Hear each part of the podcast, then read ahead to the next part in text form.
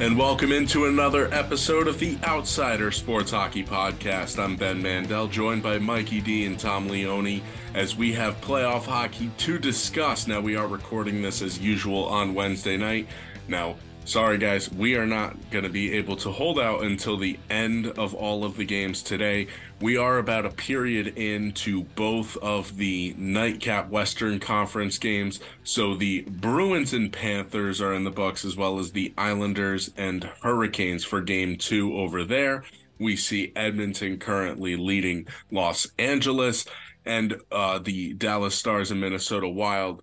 They're squaring up head to head right now as well. So we'll still have to see how those games make out, but plenty to discuss over the first games for a few of them over here, the ones that will get game two going on Thursday night tonight, and then the uh, ones that have game two going tonight, and that is Wednesday night. So, guys, we're going to get right into it, and let's talk about the Bruins and Panthers because the Florida Panthers, a huge, huge six to three win. Tom, what is your takeaway so far from the first two games in that Florida Boston series?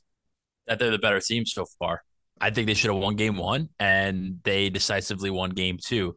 They're they have the depth that could beat Boston and their big hex factor will be what goalie shows up. You know, they fell behind early in game one because Lyon gave up some soft goals.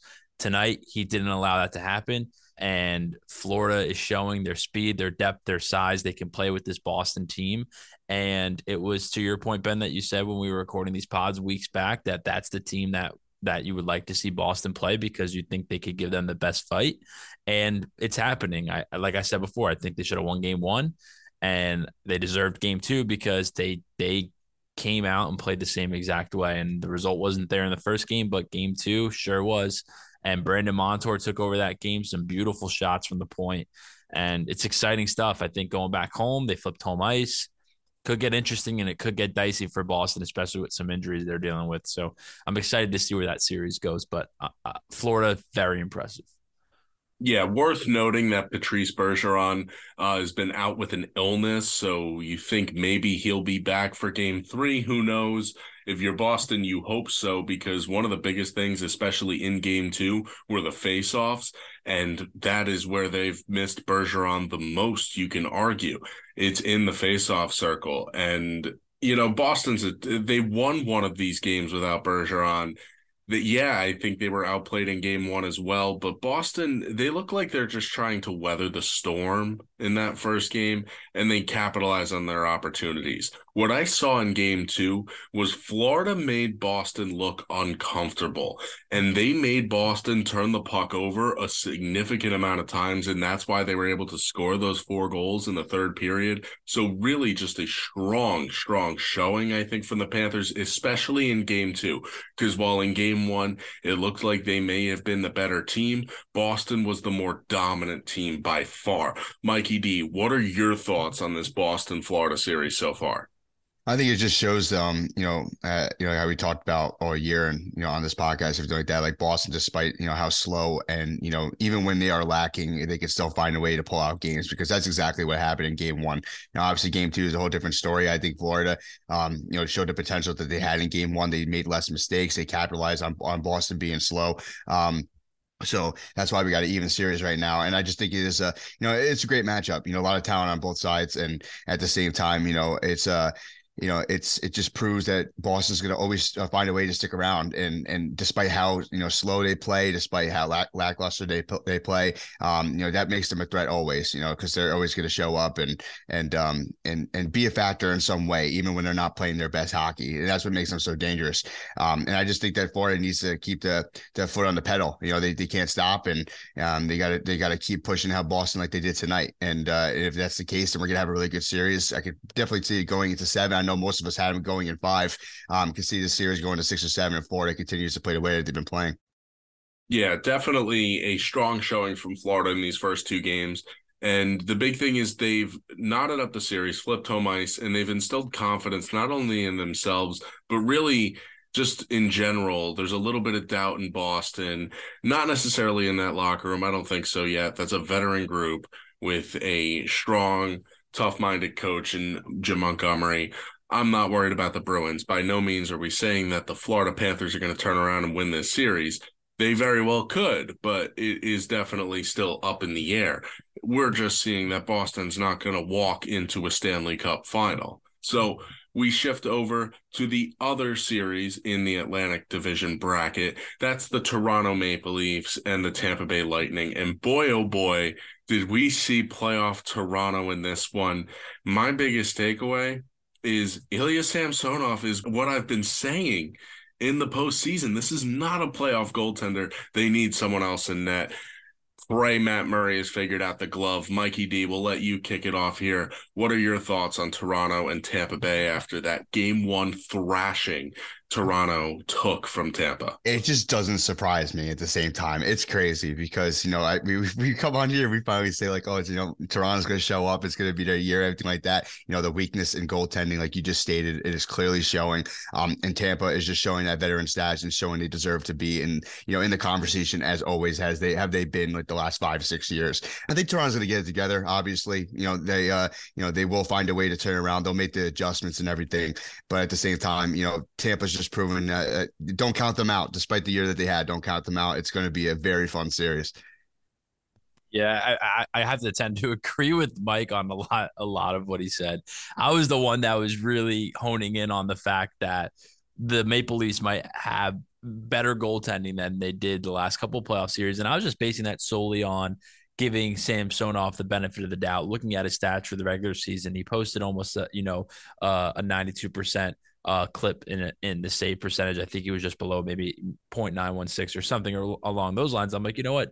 I feel like every time I looked at a Toronto goalie last five years, they'd hover in like the low, uh, you know, low 900s uh, when it came to save, save percentage. And I, I just thought that the team would have it figured out, and it couldn't have started worse for them. But I still am confident they'll win the series. I think that might have been, you know, the one alarming thing is they kind of known the game has been coming for months, right? It's kind of been known that it's going to be Toronto, Tampa Bay because of what Boston was doing. And game one, you get thrashed like that. Of course, it's a little concerning, but also I think, you know, they dominated Tampa Bay last year in game one and they lost that series. So hockey and the playoffs, it's a weird thing game one of round one is like judging a football team in week one of the NFL season. It doesn't tell the whole story, it doesn't show the whole picture.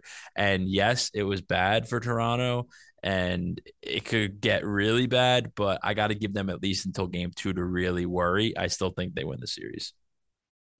Yeah, Toronto, home ice to bounce back for game two. I think when you lose big time on home ice in game one, you see a good response in game two generally, especially from a team with the amount of veterans that Toronto has. Now, it's really interesting when you look at what happened on Tuesday night. Every single team that was at home lost, and every single game but one of them was a four goal margin. Winnipeg defeated the Vegas Golden Knights 5 to 1 on the road. Tampa Bay on the road defeated Toronto 7 to 3. The Rangers went on the road into Newark and defeated the Devils 5 to 1. And then it was the Seattle Kraken who went on the road into Colorado. They didn't win by 4, but they won by 2, 3 to 1. Only one goal from Colorado in that high octane offense. We talked about goaltending being the issue. In that game it clearly wasn't. Seattle had 30 shots on goal and only 3 goals to show for it. So really just an interesting way that that played out. Before we jump into any of those series, though, let's talk about the two series that are going on right now Edmonton and Los Angeles. At the time of recording this, the second period has just dropped the puck. Edmonton leads it 2 nothing in this game. Edmonton also led 2 nothing after the first period in game number 1. They wound up losing that game 4 to 3 in overtime. Tom, you kick us off here. What are your thoughts so far on Edmonton because they've looked dominant but somehow aren't leading this series? Yeah, it was almost uh, reminiscent of the Kings playoff runs from early 2010s. I was very surprised they blew that lead on Tuesday, uh, uh Monday night, uh, excuse me. And I think they are going to put it together. They'll finish this one off as we're recording, and I think they'll get on a little roll. I did say in our playoff preview podcast that LA was originally my dark horse. You know, if I stuck with that narrative, Monday would have really felt my favor. But just watching the game and then watching the first period tonight, uh, you know, Wednesday night here, uh, Edmonton's the better team. They're going to outlast them in a seven game series. And I'm confident in that. All credit to LA and Anze Kopitar. Kopitar had like a legacy game. He channeled his his early career, Anze Kopitar, and, and, and willed LA to victory on uh, Monday night, but that's not going to last. I think Edmonton take care of business tonight, and I think they go into LA and take at least one. And then once you do that, you flip home ice in your favor again, and and and I like their chances. Yeah, I mean, right now as it stands, 18 minutes left in the second period. The shot totals 14 to 3 in favor of Edmonton. They are flat out dominating once again at home they should be able to take care of business. But who knows? LA's a feisty team, and they're the kind of team that just needs to hang around. Now, Mikey D, over to you. What are your thoughts so far on Edmonton and Los Angeles? Yeah, well, I'm the I'm I'm pretty sure. I mean, I know Tom says uh, he had LA as a dark horse. I'm pretty sure I picked LA to actually win this series. So, um, you know, that just you know that's the thing about LA. Like you said, they're they're very gritty, and if they hang around, that will find a way to make games competitive and stick in them, and obviously find ways to win them like they did the other night. Um, you know, as for tonight, um, I feel like it's the same thing for the last game. You know, they they start off slow, um, and I think that's going to catch up to them in a in a negative way. Um, he can't just keep hanging around against his team, uh, this Edmonton, team. Like they're so talented, you know, Draisaitl and McDavid and all the weapons that they have. You can't just let them, you know, have a lead because coming back each time is going to take a big toll on the team and and and them them as players. So, um, you know, I I do obviously I still think LA has a really good chance of winning this series if they just find a way to continue to being gritty and sticking around in games and obviously making them competitive because that takes a toll on Edmonton as well. Um, but at the same time, if uh, you know, if they're always going to be playing for behind, I think it's going to take more of a toll on them. And I think the you know the feeling and obviously the uh, it's going to more lean towards Edmonton to win this series. So um, I still I think I'm very on the fence with this one. I think it's you know it can go either way in my opinion. Uh, but Edmonton is, is, is clearly showing what uh, you know how dominant they really are and and deserving to be. Yeah, it's really just been dominance from Connor McDavid and Leon Draisaitl, especially Leon Draisaitl. He has stepped his game up to another level that I didn't even know he had. He has looked like the best player on the ice out there right now, and that is including Connor McDavid. Now let's swing over Dallas, Minnesota. Dallas ends up losing game one in overtime, double overtime. And this game right now is nuts. The one it is right insane. Now. It is currently four to three Dallas. It's but six that's three. been going back. Dallas. Oh, I've got. I'm not. I don't have it on. So they, so they, that's two goals from Dallas right there. I'll just read it off right now before you before you continue. Uh, Minnesota scored to make it four two at eleven fifty four. Made it four three at twelve oh five. Four minutes passed. Dallas made it five three at sixteen oh eight, and then six three at sixteen fifty six. Dadonov has nuts. two goals and Hintz has two goals. So they're both on hat trick watching game two of the and playoffs. That's this is the West, right? This is what we were talking about. Now, not, this isn't exactly the series that I thought was going to open things up, but oh boy, oh boy, is are things opening up for the Dallas Stars as this is a team with a ton of offense, while Minnesota's good defensively. This is a tough matchup for them, and I don't know. This is just an exciting series. Minnesota, a lot like Los Angeles, they're able to hang around and fight for wins and grind out wins. Mikey D, we'll let you kick this one off. What are your thoughts on Minnesota and Dallas? You know, you also consider Minnesota as another dark horse. You know, it's it's it's crazy because obviously I have a big, uh, you know, uh, big heart for Dallas. You know, over the last few weeks, you know, ending the regular season, I obviously had Dallas as, you know, the one team I felt disrespected in our top ten rankings, everything like that. Um, but you know, Minnesota is very talented too, right? I mean, they have all the weapons and they've been showing it. Uh, they they pulled out an awesome win, um, you know, the other night. Um, you know, right now this game, I think you definitely could see this series going back and forth. Um, you know, definitely coming down to the wire because you know both these teams are so talented on the offensive level. Um, and uh, you could definitely see, you know, fireworks of goals on both sides. So I think Dallas obviously found their rhythm, you know, which they didn't find the other night. Um, but like I said, when it switches, uh, when it switches ice, I think Minnesota is going to find their stride again too. Um, you know, I'm just very intrigued. I'm like, obviously, I still have Dallas win the series, but um, I definitely think that Minnesota is going to give them a run. Um, but I think Dallas is the better team. Um, it's just about who gets hot at the right time, you know, with these two teams. Yeah, exactly. Exactly. Tom, over to you. What are your thoughts on Minnesota and Dallas? I know you took Minnesota to win this series, but Dallas has been the trendy pick. What are your thoughts on Minnesota so far? I did take Minnesota because I was not expecting Dallas to be able to do what they're doing to them tonight. And that scares me a little bit because I've said this multiple times now in the pod. A a playoff series will mimic a regular season. And each and, and sometimes it only works for that way for one team where where one team will be more consistent and the better team the team with more talent will kind of play that inconsistency or follow their trends of the regular season so for dallas in my mind when they got going they'd have stretches of games where they'd score a ton of goals and that's what scares me they could probably you know they've already put six past Fleury in game two. Game three, they can put another four or five. It doesn't matter who they're playing because when those guys start clicking, that's how it is for them. And that's scary. And my eyes have opened up to that possibility. I loved Minnesota's game in game one. I said if they could play that consistently, they're going to win this series. Dallas, though, has responded and responded big. And now I'm starting to remember when I would just kind of gauge at games from the West Coast and even bet them how there'd be streaks where I could just pick one of Robertson, Hintz, Pavelski, and Seguin. and I knew for four or five straight nights one of those guys was scoring or all of them were scoring because they just got on a on, on a roll, and that's what is would scare me if I'm a Minnesota fan because when those guys get going, they don't stop for a couple of games and they could just win this one big in a route and and then take the next three. Honestly, that's how good Dallas can be. I'm still to hold out hope though that Minnesota can channel when they go back home that game one performance and, and and squeak out a win in the series. But but to your point earlier, I was not expecting it any of these games to be high scoring like this, and they are. So this is really to shape up to a good series.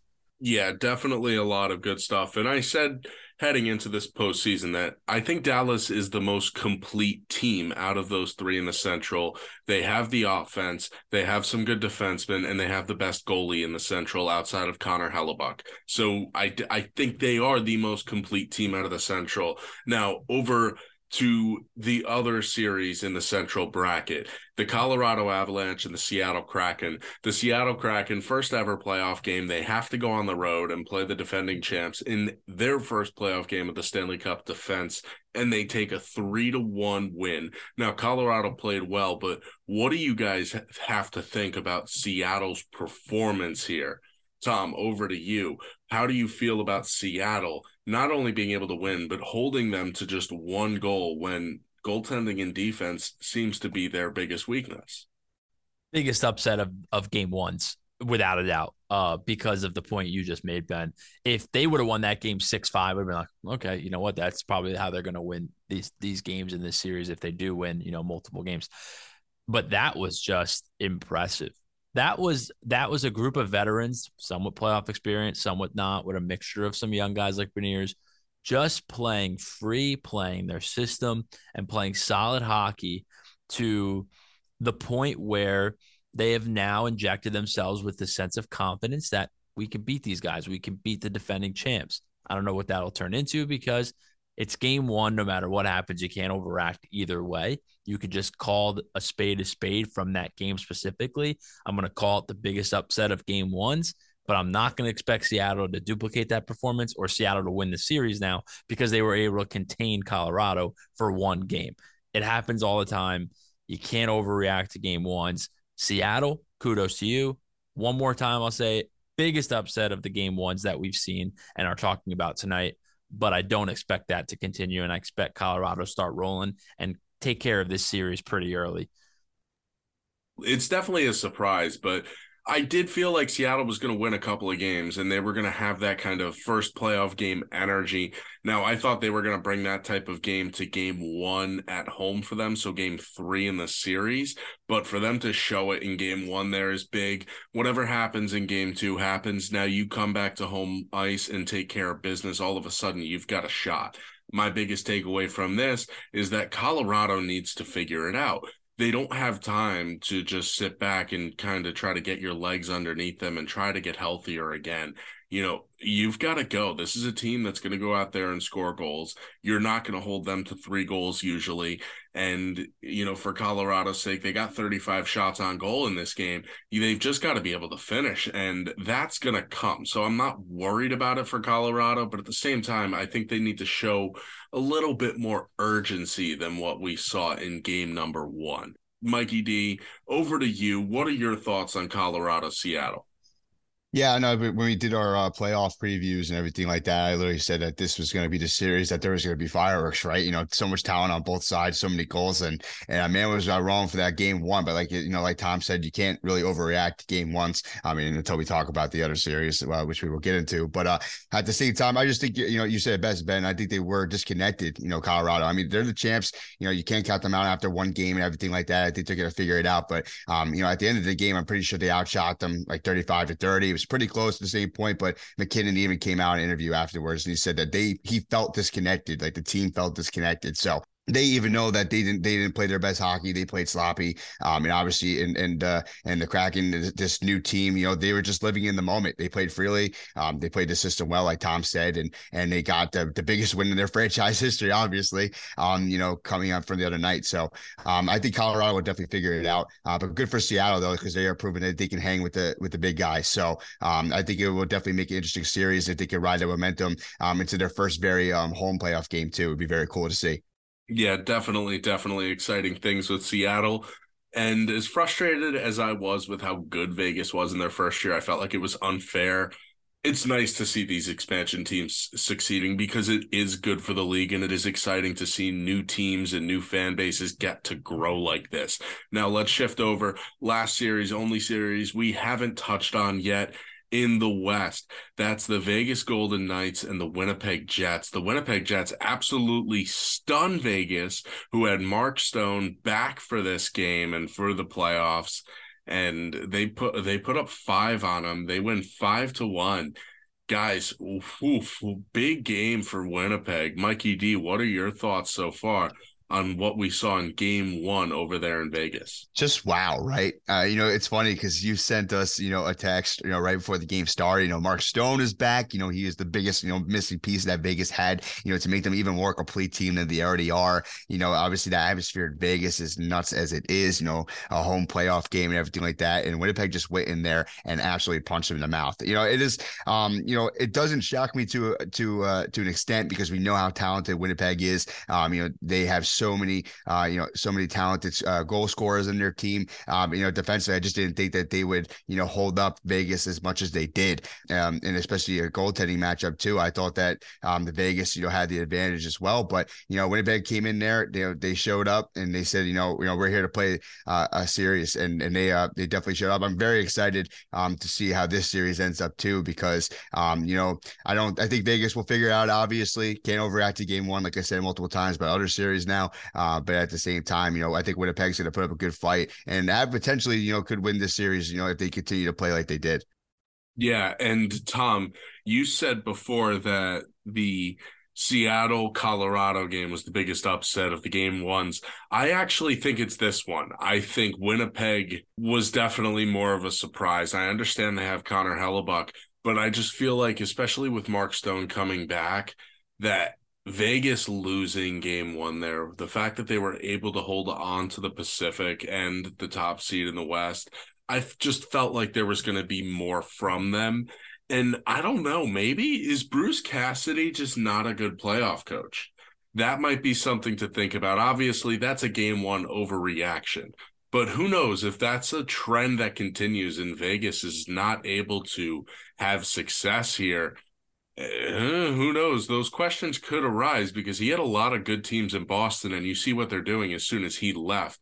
But before we even get down that rabbit hole, Tom, over to you because what are your thoughts on this series? My thoughts haven't really changed on how I think the outcome is going to go. I think game one, Vegas was complacent. I think Winnipeg came out hungrier, quicker, faster, we're winning all the 50 50 battles. And I think Vegas was just, whoa, okay, was not expecting that. And I think they'll be ready game two. I think to your point with Cassidy, maybe he just didn't have his locker room ready. Maybe he didn't emphasize how important it a game one was. And and I get the that the professional hockey players they don't need that, but you know Vegas has been coasting kind of all year, hovering around the top spot. You get to a game one, you're playing a Winnipeg team that kind of limped at the finish. They, you know they snuck in. They were a lot better earlier in the year. They their stars are kind of aging minus Kyle Connor. Pierre Luc Dubois didn't really have the year that he was that he was projected to have, and you got your teeth kicked in. I think it was a wake a wake up call for them. I think they're going to bounce back and be fine. Kudos to Winnipeg, but once again, you're not going to get me to overreact to anything on either end of a game one. Great game for for Winnipeg. Dominated pretty much every stat you could want except hits and face off percentage and that those were even close. So that's a way to win a game one and send a statement. And once again, a road team flips home ice in their favor. If you take care of your home games, they win the series now. So kudos to them, but I expect Vegas to bounce back. Yeah, definitely think that Vegas can and will bounce back. We're going to shift back over to the East, though, now and talk about the Carolina Hurricanes and the New York Islanders because the Carolina Hurricanes took a 2 0 series lead today. But boy, oh boy, if I'm a New York Islander fan or a player from the New York Islanders, I don't know how I necessarily feel about this because I you feel like from for the final 30 minutes in the second game, you could feel really good about the way the Islanders played and they should have won this game arguably based off of that. But they didn't. It goes to overtime and a win for Carolina on Jesper Fast's overtime winner. But six penalties called on the Islanders, zero on the Carolina Hurricanes. And it's not like we didn't see some blatant missed calls on Carolina's end. So, guys, what are your thoughts here? Tom, we'll go to you first because I know you're the Islander hater. So, if you have anything to point out there, it's definitely going to legitimize it. I would be furious if I was an Islander fan, and I I will go on record saying they're going to win both games at UBS. You watch a Carolina series, you know I mean, the last couple years, they they can't. They're not. They're playing the same as they played the, the series last year. They're they're almost identical. They're playing tight games at home, where basically just getting Jordan Staal out there against their number one unit and and, and Moore being able to match the last change is is preventing them from falling behind in games. And their special teams are winning games, and then they get lucky at home and they get calls in their favor. Maybe the crowds are influ- influencing the refs. I don't know, but that's absurd that somehow, some way, one hockey team had six infractions and another team went clean. Like, there's just no way that's possible, especially with the Islanders basically dominating, to your point, the last 30 minutes of the game. So clearly, Carolina was on their heels and yet took no penalties. It doesn't make any sense. I'm confident they're going to use this one and that the Islanders are going to make a comeback in the series. I don't know if they'll win it, but they're going to win both games at UBS, and it should be interesting. Yeah, I am very, very confident that the Islanders are going to absolutely demolish Carolina in game three. And it's because we know Carolina, it's not going to be the same Carolina team on the road. Until they prove to me otherwise, I don't think Carolina can win on the road. Now, it's important they do have home ice. So for the Islanders, yeah, they lost the first two games, but oh, you don't have to win a game on the road until game five. So you're, or game seven. So you're okay. Games one and two, it's okay if you lose them, but game three is when you have to lock things down and win. Mikey D, real quick, over to you. What are your thoughts on the Hurricanes and Islanders so far? Yeah, quickly. Obviously, you know, if I'm an Islander fan, I'd be very upset too. I mean, the way that the game was called today and, and everything like that, you know, it just, uh, you know, it takes the momentum out of it and it kind of feels like you lost one and it, it was stolen from you.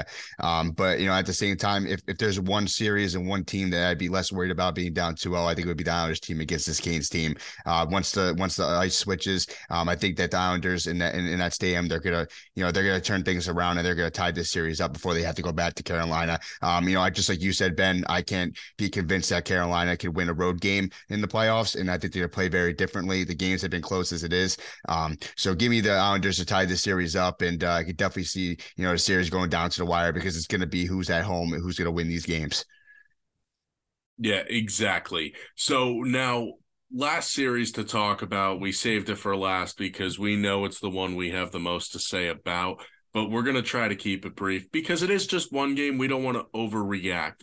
I'm going to start us off, guys. First of all, got to tip your cap to the New York Rangers and Gerard Gallant because he had this team very, very well prepared and he was not taking the New Jersey Devils lightly. The Rangers did not allow the Devils any shooting lanes or passing lanes, and you can see their inexperience show. They tried to be way too perfect. If they saw Shesterkin and there was no traffic in front of him, they were not taking the shot. They felt like they needed a perfect opportunity to shoot, and ultimately it let Igor settle into this game very early on, and then he made some terrific saves throughout. Now, for the devil's sake, you just got to play your game. You cannot come into the playoffs and switch things up and try to be too cute and too perfect because that's what happened. When you have zero shots on the power play, I know the Rangers blocked a bunch and the Devils missed the net a bunch, but just put pucks on net. You have to find a way to get pucks on net. That's what they do best against the Rangers and Igor Shesterkin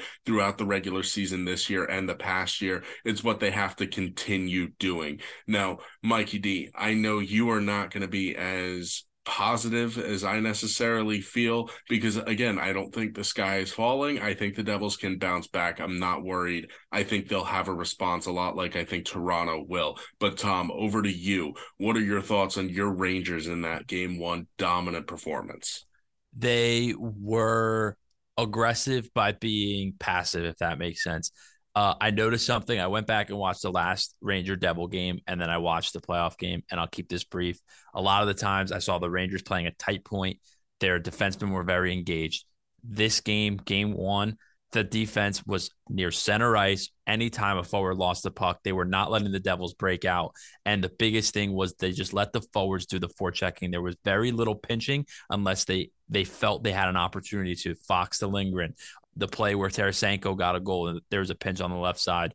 Um, there they they weren't doing it all the time. In that game, that game where the Devils were just flying around the Rangers, the Rangers got caught on their heels because they're being too aggressive with their D men. The D men were getting caught too much. Forwards were having to back check. They were getting spun around. They were out of position. To your point, the passing lanes were blocked. The shooting lanes were blocked. The Rangers played a game plan that they need to stick to because it, it clearly rattled the Devils to a point. I, I know the Devils didn't play their game, but it rattled them, and and it showed the Rangers and their team a way to not only beat the Devils but control them, contain them, and the and the Rangers control the pace of a game against a team that is clearly faster than them. They control the pace. That's the only takeaway I'm really happy about, and obviously the known fact that teams that win game one of a series win the series 68% of the time, and a road team that wins the first game wins it 76% of the time because they flip home ice. Devils are a great road team. I expect a response from them too. I'm not overreacting to the point where I think the Rangers are now going to win the series in four or five, but now I am very confident that I know the Rangers can keep up with this Devils team. If they need to, they can shut them down. And that's why I really feel like the series is going six or seven no matter what. And if the Rangers come on top, it is what it is. But it was a great game one and it was a great start to the series. Yeah, Tom, I think that's what's most alarming as a Devils fan is that the Rangers were able to control the pace and the Devils it, it's not like they didn't show up. They showed up, they had the energy. They just they were rattled off their game. They weren't on their game because the Rangers knocked them out of it. Now Mikey D, over to you. I'll let Doomsday begin. I just don't feel they're ready after watching that. I had to. I, I know you disagree with me, and that's fine. Both of you, in, an extent, that's totally fine. I um I had the privilege to to be there uh the other night, and uh and you know it was a you know I had uh, almost tears in my eyes of happiness you know seeing the introduction finally going to my first ever playoff game. Obviously I don't get to see this very often. Um and it, and it was a great experience until the puck dropped. Um you know the whole game from start to finish I just felt the the Devils were not ready. You they, they did not belong in the same ice at all as the Rangers. Um they just were doing the little things wrong. They couldn't pass the puck. They couldn't they couldn't uh, caress the puck. They couldn't do anything right. It was it was um, I know it's game one. I get it. You know, a lot of them are young. A lot of them have no playoff experience, but you could definitely tell that experience was the biggest factor in this game. And uh, you know, I I generally believe you guys are professionals. You can't let nervousness and rattleness affect you in in a series, especially as big as this one. Um, obviously, you know, it is what it is. I I, I really hope uh, that they they figure it out because the Rangers looked absolutely dominant. I'm giving them their credits. I'm giving them their props. Um, uh, but when it comes to the Devils, if they don't figure out in this next game and they go down 2-0, I generally believe that this series is completely over. If they go to MSG, if they're nervous about playing at home, if they have to go to MSG and, and handle that crowd where it's going to be more Ranger fans than Devil fans, because for once it was actually more Devil fans than Ranger fans at a playoff game or a general Ranger Devils game, and they still couldn't figure it out. If they go to MSG, they have a rude awakening coming. And uh, you know, I'm probably being a little bit too negative as the fan that I am. That you guys know that I am. Uh, but they just did not look ready, and um, and I just I just don't think they they'll get past the Rangers. Um, they got to step it up a big time. They got to take a, a lot of leaps if they want to compete in this series. Yeah, I agree. They definitely have to play a lot better than they did. And I want to see Timo Meier, Jesper Bratt, and Jack Hughes together because you need the, a talented line like that in order to consistently score goals and create offense. I think junkling the lines, get Yegor Sharangovich in there, get Bastian out. You know what? He only played, I think, like seven minutes anyway. Get someone who's going to actually be on the ice for you if you need a goal. Sharangovich is someone who can score, and he's got a wicked shot and a wicked release. You saw with Jack Hughes on the penalty shot that can beat Igor. I just got to cut you off for one yep. one thing. Just got to say one thing. To your point in the playoff preview, you took the Devils in five, and the Devil, hey, you, you can't win a series in five unless you drop one, right, Ben? Uh, hey, you're not wrong. You're not wrong. And look, you guys I need think... a piece of humble pie. That's what you guys need, you stupid Ranger fans. A piece of humble pie. but that is going to do it for us here on the Outsider Sports Hockey Podcast. We appreciate you tuning in, and we will have more coverage throughout the playoffs. Tom will not be with us next week. Enjoy yourself in Italy. We will figure things out although it might be a little devil's biased. Make sure you check us out on social media and make sure you tune in next week. We'll have another episode of the Outsider Sports Hockey Podcast.